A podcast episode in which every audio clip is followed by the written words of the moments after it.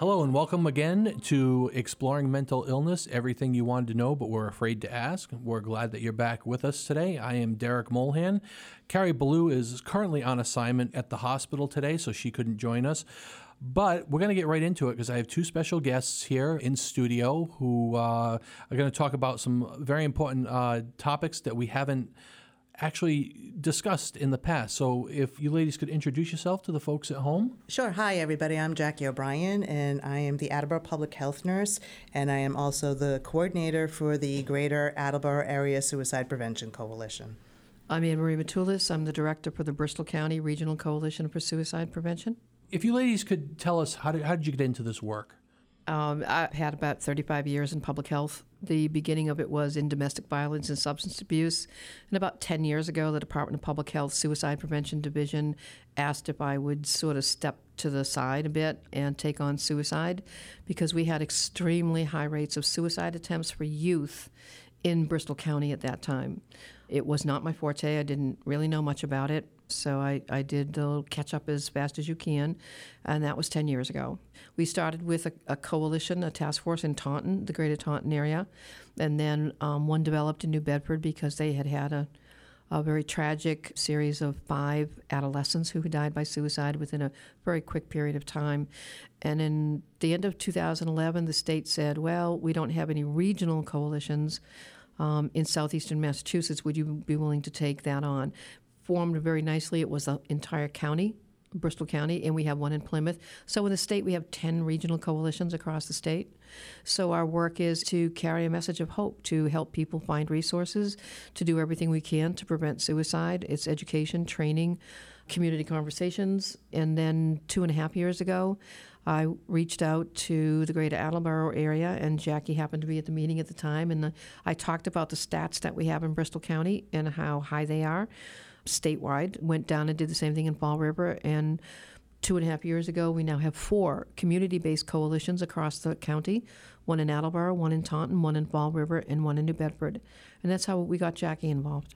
Yeah, so Anne, as Anne Marie said, you know, we attend um, some of the same meetings, and two years in a row, one of the meetings that um, Anne Marie and I attend, she had come to us with the numbers as they were growing in Bristol County for death by suicide. In the first year, you know, I was really amazed and alarmed at the number, but at the time um, didn't have really much time to be able to do much about it. But then when she came back to us the next year, numbers had increased even more in uh, 2015 you know, I sat at the meeting and she was really imploring people to become involved. And so after I left the meeting, I was thinking about it and thinking, God, this is a really important public health issue, and you are a public health nurse. Why can't you do something about it? So I emailed Anne Marie later on, you know, later on that day, and you know, she and I started conversations, and so we began planning some outreach sessions um, in the Greater Attleboro area to get people on board from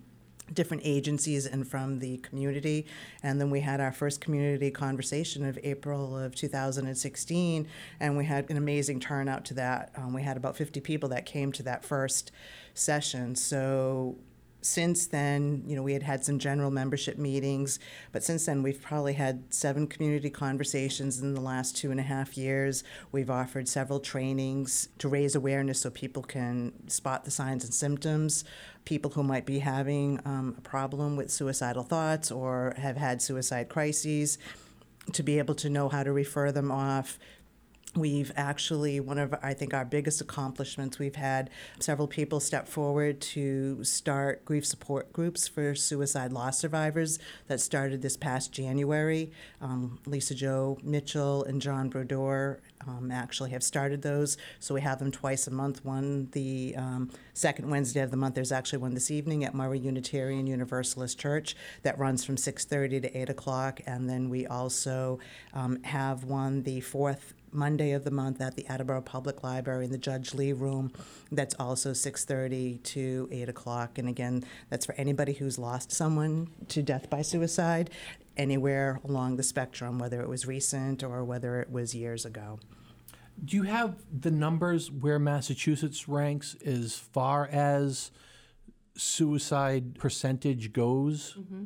And these numbers come from the CDC uh, Center for Disease Control. They come out every year. Massachusetts has managed to, I mean, it's a list I hope we can get off of. Right now, we're ranked at 47th out of 50 states. But it's hard to translate that to a family who just lost someone. 47th being where Massachusetts is 47th in suicides. Mm-hmm. Okay. Yep. We have the highest per capita spent by the state for suicide prevention, but it's a mere 4.1 million. Many states across the country don't even have a state suicide prevention coalition, let alone community based coalitions going. It's really been behind the curve in public health.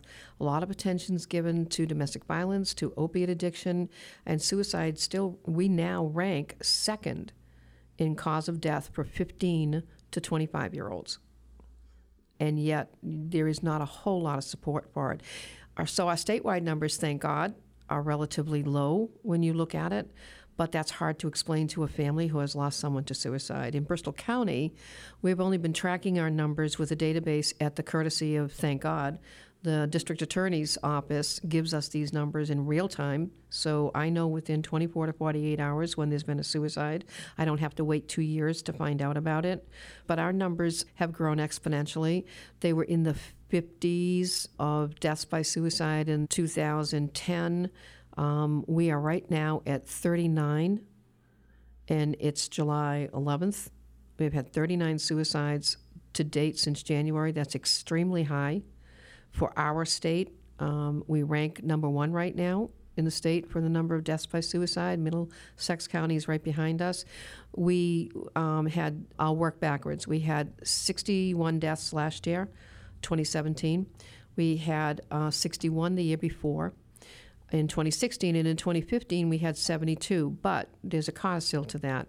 We won't know the actual 2016 numbers until September. Those final numbers come in because they might have been unattended deaths. There may have been a criminal investigation as a result of the unattended death. There may have been some other reason why the medical examiner left those in the we're not sure category. Our numbers have typically increased exponentially a good 10 to 12 percent every two years. So that number that we have for 2016 right now could increase by another 10 to 12 percent when we get those numbers in September. What's going on? I mean, it's hard to say why it happens, obviously. Well, the CDC just released a report uh, a month ago now. Yeah, about that. And it's off of a 10 year study that sort of came as a surprise to many people and not so much to the rest of us that more than 50% of the people who died by suicide between 1999 and 2016 had no diagnosed mental health illness. There was no predominant factor in there that was to say it was because of depression or bipolar or borderline personality or schizophrenia. Now, there are some in the field who will say, well, it could have been undiagnosed. And that's true, except I firmly believe that there are other factors involved here. It could be the opiate addiction. It could be, we know that 20% of battered women, women who experience domestic violence, become suicidal after they're freed from that domestic violence. I was a battered woman and I didn't know that. When I saw that stat, I went, wow, who knew that? So it could be the post traumatic stress. It could be, we know financial crisis has hammered Bristol County and we see that a lot in the notes that come from the medical, medical examiner. One of the most important things that people need to know is it is not one thing. It's like the perfect storm. You know, this happens, then that happens, then this happens. That may not be so life threatening to us, but it just may be the final straw on another person. Uh, we know we have a middle age crisis. Our highest numbers of all those numbers I gave you 75 to 80 percent of those numbers for Bristol County and across the country are white men aged 44 to 64. We have those numbers, but we are not talking about the people that are impacted, whether it's just somebody going through a suicidal crisis or losing to somebody to death by suicide. It's what, about five people for, or is it more than that, Anne Marie? 137 for everyone who dies. So that's a lot of impacted people when you look at the big picture, and that's what really I think we have to make people aware about. Um, you know, you have your close circle, but it could be somebody who babysat yep. the individual. It could be teachers, students, friends. Bank teller. But yeah, so again, it's hard to know when that will, you know, when that will impact people. So when you look at that number, and then by the number of suicides that we had, I mean, the numbers in 2016 were ballpark 45,000. You multiply that by 137, you're looking at a boatload Millions. of people. Yeah. Yeah. So, I'm a suicide attempt survivor, and I had had lost all hope, and I decided, you know what, I'm going to take a bunch of pills, and I started taking my pills, and I had a panic attack, and my panic attack was, I'm afraid I'm going to die, and I was just like, you idiot, you're taking pills, of course you're going to die, and I started laughing, and I put the pills back, and I called my therapist and said, this is what happened, and it's never happened again. Mm-hmm. My question is for you i don't know if this is answerable or not. That was a, a, split decision that i made right there. Do most people plan a suicide or is it a, a decision right on the spot? The majority of the, those who die by suicide, it took some time to plan. really? Now, that could be a week, could be 10 years. But we do have an impulsive spontaneity that happens. That typically happens with young kids and the elderly more than the in between. The other issue is is that as a suicide attempt survivor, that you have not been disturbed by that thought process again is unusual. Most suicide attempt survivors who, who do live, turn their life around, on the outside look just fine, will be plagued by ongoing. A mutual friend of ours, Tracy, describes it as it's just kind of like the wind blowing by. The suicidal thought will be there again, but it never turns into a plan. It never turns turns into action. It never turns into any other form, but it is there and it can keep coming over the years. So that can be disturbing to families. But what Jackie's also talking about is, you know, the, the numbers, Derek, are just so huge. So you take 45,000 and you multiply it by the 137, which is the minimal. That research is by Dr. Julie Cerel from the University of Kentucky. It's already been published, it's already been verified. She went through the whole vetting process on it. Then you also have tip of the iceberg, they say, well, there are 25 more like you for every death that, who attempted. We know that's outrageous. It's probably closer to two to 300. The point is that even if we take that 25, that's 1.1 million. 7% will attempt again and die. That leaves 93%, just like you, who made an attempt and lived. They're the people we need at the table. We need to know how people turn their lives around. everything when, when we do this i mean everything is out on the table in fact jackie I, I- one of the things i told you I Yeah. mean, we were Yep. talking I we were- remember we were, when we we were did the filming Attleboro Public Library, right yeah. we were filming and um, i had said that i was a you know in the way that i laughed it off it was just so ludicrous and so out you know outrageous. And i just realized you know i have i have more to live for. I have so much more to live for. And the fact that it was ironic that i was i was afraid to die even though but like i said that was a, a split decision. My next question is there's always been a very fine line on this question. And i don't know if either one of you are going to be able to answer it. I don't think there's any right answer but some people believe that if the only way out is to commit suicide you can't be mad at that person because the only way that they could cure themselves was by committing suicide. And then other people say, well, you commit suicide, you're leaving everybody else behind, and that's selfish. I don't think it's selfish. I think some people, they just, the only way that they can get themselves to be happy is to go and do what they feel they need to do. It's a it's a tough question. There's a lot of people who are just like, you know, that's the coward's way out. That's selfish. That's this. That's that, and they get really pissed off about it. And then there are other people who say, you know what? I hope they have finally found the peace that they're looking for now that they're not of this earth. What do you What do you guys think about that? So here's my two cents. This is where the work that we do is so important. This is where education comes into play. The trainings that we have to get people to understand what brings somebody to that point where they're planning to die by suicide. If people can recognize it and to show people where the resources are. We do not have a perfect system, and I will be the first person to tell you that. But just offering somebody a glimmer of hope one of the sessions that Anne Marie has is called Is This the Night? And what it does is it brings people together who may have had a friend, family member who maybe made attempt by suicide, who maybe have have somebody currently in suicidal crisis. It brings them together so they can discuss you know, is this the night? Is this the night that I'm going to lose my loved one? So they can address their concerns, their fears, connect with other people who are going through a similar experience. Because again no matter what it is when you are identifying with people who are going through something like what you are it gives you a connection. It gives you a little bit of peace of mind just to know that you're not alone. You gave the best answer derek. So research has shown millions of dollars poured into this research from attempt survivors. There's not one of them who said they wanted to die they needed the internal psychache to stop. They needed the internal pain, which none of us can touch if we haven't experienced it. But dying was not the ultimate end, it was to stop the pain. Tracy describes it as tunnel vision. So she has this litany of wonderful things around her. In that pain, she can't see it. She could never see it. She couldn't feel it. She couldn't touch it. All she knew is there was something eating inside of her that she had to stop. And so she saw that as the only option.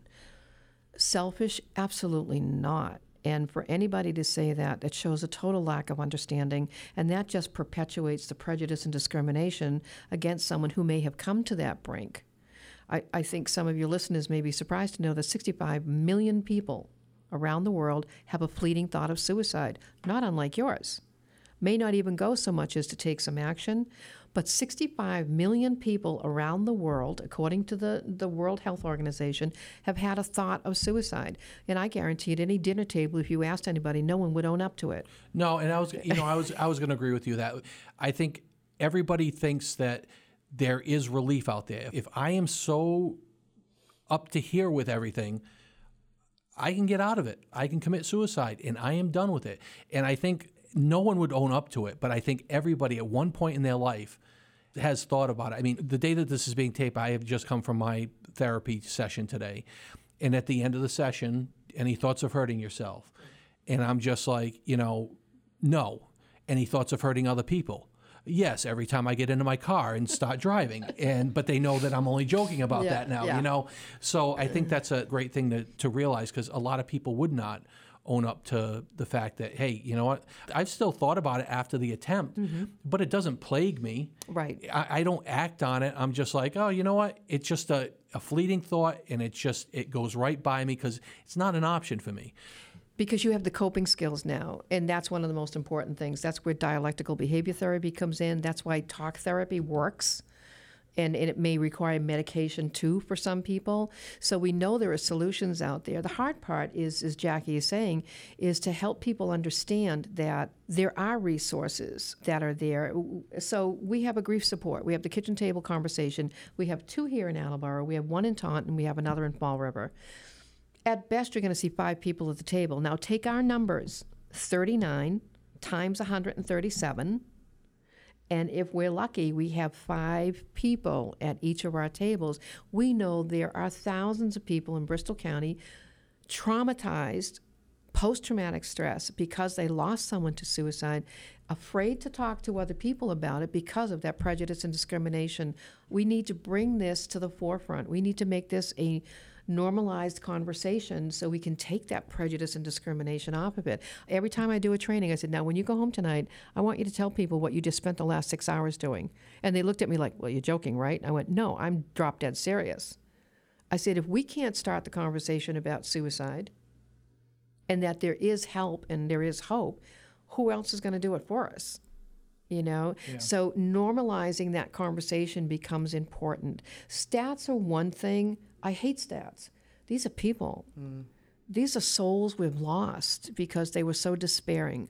What caused it is not nearly as relevant as how do we care for people before they get to that point, and how do we care for the people left behind. One thing that I have learned in our time doing this is the people that come there, it doesn't matter whether there are only three people there, minimum of a third of the people that are in our audience have experienced either lost somebody by suicide or has had somebody with a recent attempt that's that did survive and that they are there for a reason. It's one person at a time. Yeah, yeah. If we are helping that one person, then we are making a difference. We're Yep. giving them some information that they can turn around. You know, my dad did business by word of mouth. You know, he was self employed and he did his whole business by word of mouth for the most part. And that's basically how we are doing this work right now is just grassroots. We're feet on the street all the way. Yeah. because of the work we've done, we are we just kicked the doors open nationally. Um, the programs we've developed here in Bristol County, we are about to sign and um, collaborate with the American Association of Suicidology. That they're going to take the programs with a family and friends. They use this tonight. We have a, a wellness check workshop for loss and attempt survivors who sit together at the table and learn from each other. And you know what the first thing they say to us is, I wish I had talked to one of you before. In other words, the attempt survivor said, I really wish I had listened to a lost survivor earlier. And lost survivors say, Tim, why didn't someone tell me to come sit and listen to you? Because you may not have the answer as an attempt survivor, but when they hear your story and what brought you to that point, it lifts concrete blocks off their shoulder of irrational guilt, irrational blame. What did I miss? Was it my fault? Because most attempt survivors say it's no one's fault. There's no blame here. You know, that was something that was going on inside of me. Well, the work that we've been doing for the last 10 years is paying off nationally because now the American Association of Suicidology wants to negotiate how we can, they can take and use some of our work in a framework to then share it with the world. And in that, I see that as incredibly hopeful. I really do. I, it's like, wow, okay, yeah, all that hard work is paying off. It isn't about fame and fortune, and it's not, you know, funding. I almost hate to say this, but it's the truth. We don't need a whole hell of a lot of money. We need people. I'm not shoving anybody away who's got money who wants to drop it on our, our doorstep, but we need an army. We need an army. Jackie and I were talking on the way down, and Jackie asked me, she said, Are we doing something wrong? I said, We're not doing anything wrong. We don't have enough people to do the work we need to do. It's really that basic and simple. You know, a lot of people say um, I'm too open with people about my experiences. I mean, I came out on Facebook about five years ago about my mental illness because how many times can my car break down with my anxiety and panic? How many times can I be sick? And it was like that was the last monkey that was lifted off my shoulders. I know I can't be cured. I'm controlled now. I know I have things to offer people because you feel so bad. And I think that was when I attempted the suicide. The one thing I wanted to ask you about kids in school. Mm-hmm. A, a person commits suicide, you know, a student. Another one sees that, wow, my life is worse than that person's. I should probably do the same. Have you seen that, a domino effect where one person commits suicide and you see another person who says, geez, my life is worse than that. I should, I should do it. So you're talking about contagion. No, in Bristol County, as close as we have come was nine years ago when we had five adolescents in New Bedford die, but even that was not called contagion, and here's why. They didn't know each other. They were from different backgrounds, different ethnic backgrounds, different families. The only thing they had in common was the school they went to. We have not, thankfully, seen any contagion in Bristol County, not since I've been in the field. And there was a problem down on um, Nantucket, but that's so hard to prove, Derek, because for that domino effect, that means you had to have those dominoes lined up. Now, what I will tell you is that we do know four years ago, uh, we lost a 14 year old in, in Taunton. And within that next two weeks, we had several adolescents who either spoke up to say that they were feeling suicidal before anything was happened to them or that they were depressed. I don't believe anybody actually made an attempt. We had an extraordinary number of kids end up getting put into crisis and hospitalization. A part of that was because of the awareness that came out after that suicide about getting help and about talking to your kids. We waited about a month and then I did a community presentation and we had the house was pretty full. It was all parents, the mayor was there, a bunch of others about how to talk to your kid when someone they know has died by suicide and how to properly address that. And and it was amazing how many of them went home that night and had that conversation right away with their kids and found out their kids didn't know what to say or feel or could they talk was it okay to talk about it. So contagion can be stopped with education and information. We're not seeing it. The only place I know that they're really looking at is out in Palo Alto There has been a really strong increase in high school suicides out there. Um, but they haven't. The verdict's not in yet. Is is it contagion or is it that they just have kids that messed up? But it shouldn't take a contagion to have somebody in there. No, we bend over backwards to get into all of our school systems. Sometimes you have to almost do that a year in advance because of the way that schedule is within a school. And that's why we like to have the community conversation so people can come without that framework necessary. We've done a ton of work in schools in Bristol County to bring in, we've, we've trained teachers, we've trained students. Is there a lot more to be done? Absolutely. Many of our school districts here in the county have gone through what's called SOS, signs of suicide. It's a mental health screening that they can do within the schools, and a lot of them have implemented that, and they get pretty solid results. As many as 25, 30 kids a pop will say, I need to talk to someone right now. Again, the schools are overburdened and understaffed to be able to handle this. So this question goes out to both of you. What do you think is the biggest misconception when people talk about suicide? So, in my experience in 21 years of being a nurse, I think what it is a lot of times, one, people are afraid. They don't know what to do. They don't know where to bring somebody. They don't know where to refer somebody. I've gotten calls from people. I've had to respond to situations in my, you know, in my job. And again, in the way the system is set up is not perfect, but it's what we have, and we have to work within that current framework. Dovetailing on fear is a big factor here all around. A fear if I tell you that I'm feeling suicidal, fear if someone tells me they're suicidal, and I'm not educated and informed about how to handle that. I think that's one of our biggest barriers. In one of our trainings, we call it the avoid, miss, and dismiss. I'll avoid the question because I don't want to hear the answer because I don't know what to do with you if you say yes. Missed it because I really didn't want to hear it in the first place, or dismissed it as being, it can't be that. Girls are moody anyway, right? Boys are just being boys. You know, they're out drinking. I think it's a generalized societal lack of compassion and understanding and information about what happens with a suicide. There's so much myth and misconception out there that um, I, I wish, I hope we both live long enough to be able to shatter it. But that's the biggest barrier is the myth and misconception, the societal judgment about anybody who isn't perfect. But I think that's really what it is. The research is coming out, and there are those in the field of the opiate addiction field who feel that it's possible that as many as 25% of all opiate deaths are an intentional suicide. I was a case manager for six years. I can tell you that any drug addict that sat in front of me who had overdosed was intentional. There was nothing accidental. However, we've got fentanyl in there in the middle of that. People within the suicide prevention community think that number is way higher.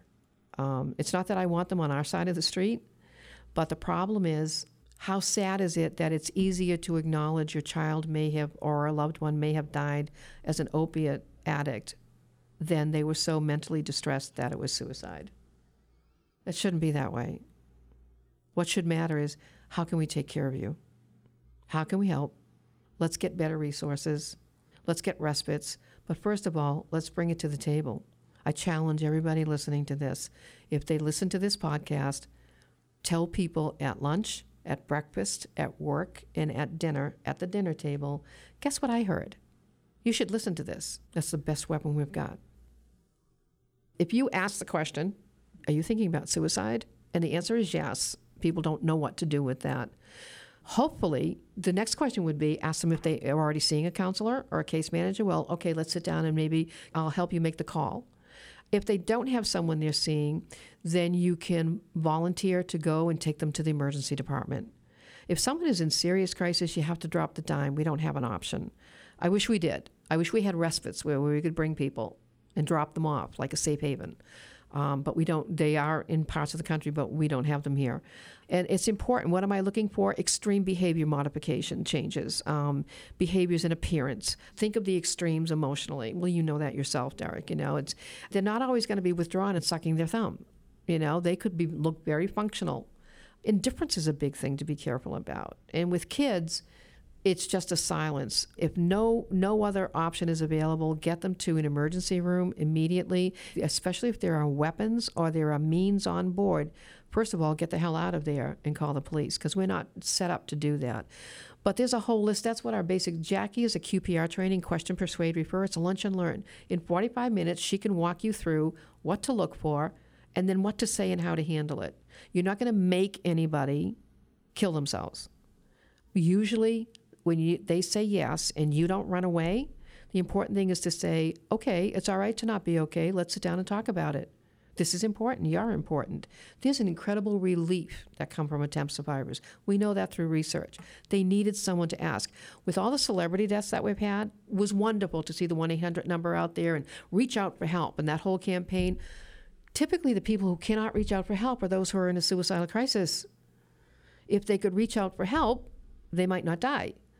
So we need to stop waiting for the Mohammed to come to the mount. We need to bring that out to everybody. We need to do a better job with. If you haven't seen someone for two weeks, and we're bad at this, drop a dime, call them. Or what is it? Fifty cents now? No, there aren't even payphones. Um, There are occasionally. There, you know, there, there actually are. There was. There I was, know. No, we ran there into was- one. there was- we took there was- pictures of it. Yeah, I, there was a thing on the nightly news. Not to get off track, but they, you know, they said there's still over 200,000 payphones. It's still bringing over a billion dollars a year. For I'm the- not. I'm not the, uh, surprised. yeah. Uh, I'm not surprised. But the the point is is to you know just get people. We have to stop saying reach out for help. We know people. These are the very people who can't. So we need to do warm calls. When people are re- released from an emergency department for a suicidal crisis, where's the follow up call to say 24 hours later, hey, just checking in, you okay? Or do you need to come back? We don't have that because that requires resources. That requires capital investment. I did a training over at the North Norton. Was it mm-hmm. Norton? Norton. What a great group. I did senior citizens. What a riot they were. But, you know, I looked around the room and I said, so we got 40 people here maybe. Who's missing? You ask a bunch of seniors, they know who's missing, you know. So, you know, and they, they look to each other. I said, how long have you not seen that person? Oh, maybe a week and a half. I said, what are you waiting for? Well, I don't want to bother them. I don't want to be nosy. I said, you need to make a call. You need to be nosy. You need to be nosy. You need to make that call. So it's important. And and again, one of the things that we talk about in our trainings is if you ask someone and they say, "No, really, I'm fine." And their eyes are telling you they are in extreme pain, don't buy it. Say, "You know what? I don't think so. Have a seat. We need to talk." But don't leave them alone. We can prevent suicide. And it's sometimes the simplest things. But what you just heard was who's going to do all that work? We need an army. Can you find us an army? We need an army of people of all ages to talk to each other peer to peer because we can't change the system as it stands, Derek. Maybe the kids in first grade will be able to make that systemic change, but us sitting at this table, it's not going to happen in our lifetime. So rather than do workarounds, let's bring in something in the middle. And in the middle is peer to peer. And when I came out on Facebook, I got lots of private messages. I, you know, a lot of people liked it, and they were just like, "Oh, you know," but I was like, I wasn't looking for likes. Hmm. I honestly feel that I was put on this earth to make my life an open book, so I can help people. We have to make and a difference. now, yeah. people call me in the middle of the night having a panic attack. Yep. And I calm them down. Yep. And I have referred them to people, and Yep. and those people are getting help. And I said, all I ask of you is to pay it forward Yep. now people have signed up. You know, I had about 55, 60 people already sign up for the podcast. And they've gotten feedback and they've been asking me questions privately. It's like if you want to be on the show, ask questions. I mean, that's that's a great thing. I just want to let the listeners know. I, I noticed your shirt when it came in. It says, "Is it purple?" I'm colorblind. Purple. Purple. So it says, "You okay?" It says, "Friends ask," and then it says, "Suicide prevention is everyone's business. I'm making it mine," and it's got phone numbers. So uh, it's, I wear this everywhere. It drives people crazy. well, and and that's the ignorance, isn't it? It is. Jackie will tell you if I'm not wearing this, I'm wearing something that says suicide prevention is your business. And people will like look, you know, and, and then all of a sudden they read it and they go, I've seen people almost walk into walls because they can read what's on the t shirt. Uh, it's my savage amusement. Well, I mean, it's it's like you said, it's grassroots. So you're your own walking billboard. Yeah, have to be. You have to be. Have to be.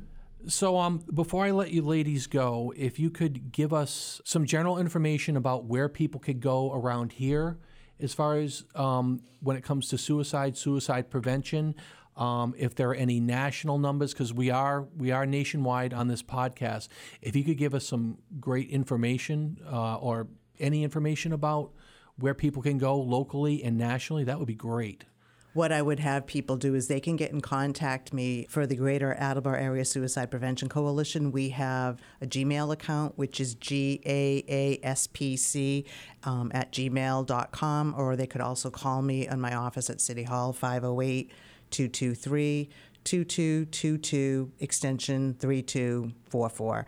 Um, that's probably the best way. And again, you know, I've already mentioned the kitchen table conversations that we have here, which are the suicide loss survivor support groups that we have. We have two a month. And again, I'll be happy to send people that information. We also have a Facebook page that we welcome people to go out in like um, that we're working hard on keeping updated. We're looking at branching out into Twitter maybe. So one thing, at, one step at a time. I'm not techno girl. I'm the social media chair for our state coalition, so I've been pushing and pushing and pushing to get it out. The national number, the National Suicide Prevention Lifeline, is 1 800 273 8255. And the important thing about that number is that it, it isn't just for people who are suicidal if you're a loved one of someone that you're concerned about, you can call that number too. And if you dial that number and then hit one when the first re- recording comes on, that's all set up for veterans and their families, and that's another whole side of the I've national. actually had some great conversations with the people on there. yeah, uh, they're well been feeling lonely. Not that I was going to commit suicide, but I just Right. needed someone to talk They're to. My therapist wasn't available, and they're great people. That and that's what they're trained to do. In Massachusetts, we have Call2Talk, and you don't even have to worry about what the number is because you can dial two one one, which is a public health line, and say I need to talk to someone about being depressed or suicidal, and they'll connect you with Call2Talk. They are part of the National Suicide Prevention Lifeline. But as Jackie said, you know we have resources all over the county. In Taunton, we have a kitchen table conversation for grief support. We have the Reenergize and Reconnect Wellness Check for attempt and loss survivors together that we're now expanding not only across the county, but now it's going across the country. I'm leaving for Missouri on Monday, and we're delivering this training out there. And we also have Is This the Night, which is a really our big, big project, and that's for the family and friends like me who have been impacted by the suicidal crisis of a loved one. They can find that out. You can text me anytime. Don't call. I won't answer my phone. I'm usually on my phone. 508 922 7278. Send me a text. It's Anne Marie. Let me know what it is you need, and I promise I will get right back to you. Uh, we have a, a website for Bristol County. It needs to be updated. It's www.bcrcsp.org. We also have a website. It's called a voice at the voiceatthetable.org, and that's the movement for the family, friends, and members. So we cover the whole bases. And just a last note is that we, in September, are launching a children's wellness book series for ages zero to seven that has dialectical behavior therapy in it, cognitive behavior therapy in it, and it reads like Dr. Seuss. And that's about as far upstream as we can go. And that's going to be when September. We're leaving. We'll be kicking it off September first. Okay, because I'd like to have you back and and, and we Sure. can talk about that. We're Um, excited about that project. That's Yes, really cool. You got to read these books. They're awesome. all those numbers that you gave. Yeah. Can people donate money or can they volunteer at those areas, or are there Oh, other places where they can? Yes, they can. Okay. If they would like to support the Bristol County Regional Coalition, which then subsidizes the Greater Attleboro Area Coalition, our nonprofit is GTCS Inc. Greater Taunton Community Services Inc. We are a 501c3 nonprofit. The address is 111 High Street, Taunton, Mass. 02780. oh. And if it's from the Greater Attleboro area, tell them to designate that because then that money will go into an account just for Jackie's work so she can do the work out here. If it's in general, then that we just have a general category. For volunteering, either Jackie's email address or my text line, I'll tell you, we would love to have volunteers. We have two walks coming up. One's going to be here in Attleboro. Thank you. I was gonna One's going to be next. over in Taunton on September 9th. We'd love to have them all come out. We have a motorcycle run on September 15th. So th- there's no lack of work. By the way, when we talk about volunteers, the worst thing you can do is have a whole bunch of volunteers come out and have them nothing for them to do. We have plenty of things for them to do. Trust me, we do. Any final thoughts from each one of you? Please stay. Don't give up. Yeah. Have hope. Have hope. as dark as it can be, you're not alone. And I mean that for those who who are feeling suicidal and depressed, who have lost someone to suicide and think they're alone, and for the families who are worried if this is the night. Don't give up. Don't give up. Wait another day for the miracle. We have millions of attempt survivors who have proven that they can live full, happy lives. That's the best power example we have. I guess the other thing I wanted to mention too, Anne Marie, is you've done a great series of films. They're really important. I think that people should watch. You know, if they can do it. They're what anywhere from what 25 minutes to about. Two of them are 25 minutes, and one is um, 48 minutes. We call it the Voice of the Table series. A Voice of the Table is about four attempt survivors speaking out. That was a call to action from 2014. Voices Still Unheard is about uh, what happens to middle school kids and high school kids and college kids when they finally come forward and say that they're suicidal or depressed. How the schools responded or did not respond well with that, and what the reentry into schools was like, and how that impacted the families. And our latest Voices from the Shadows is a story of five family connections uh, with a suicide attempt survivor and the family member of, and how that mostly works out okay, but not always works out okay. But they're all positive films. And Um, where can they view these? they're all on Vimeo. They can use my name, Anne Marie Matulis. We're moving them all over to another site, but they'll still be in both places. They're on Vimeo, and if they email Jackie or text me, I can send them the links. They're public. They're open to anybody who wants to watch them.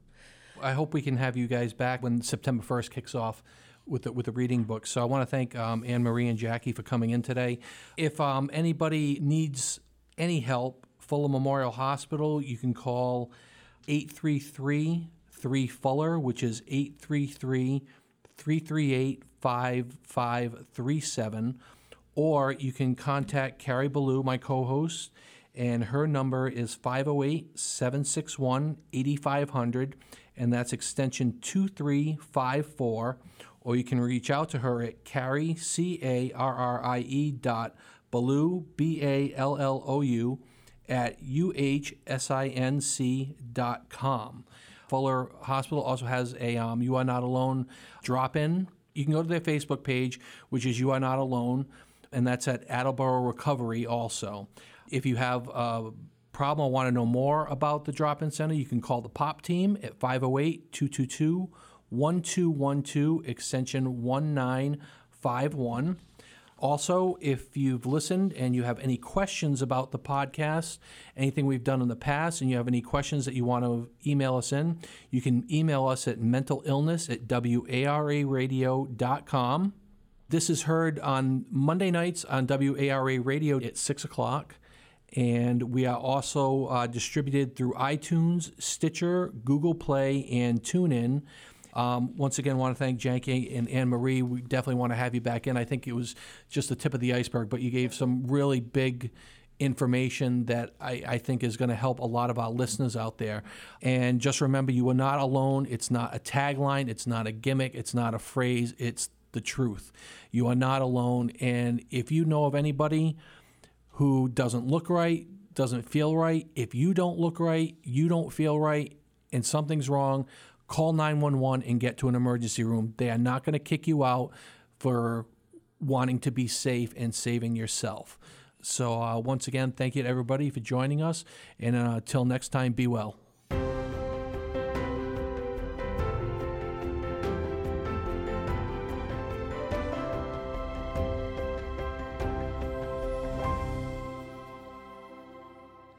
The contents of the Exploring Mental Illness podcast provides general information and discussion about medicine, health, and related subjects. The content provided in this podcast, its associated website, and any linked material are not intended and should not be construed as medical advice. This podcast should not be used in any legal capacity. No guarantee is given regarding the accuracy of any statements or opinions made on this podcast or its associated website. If the listener or any other person has a medical concern, they should consult an appropriately licensed healthcare professional.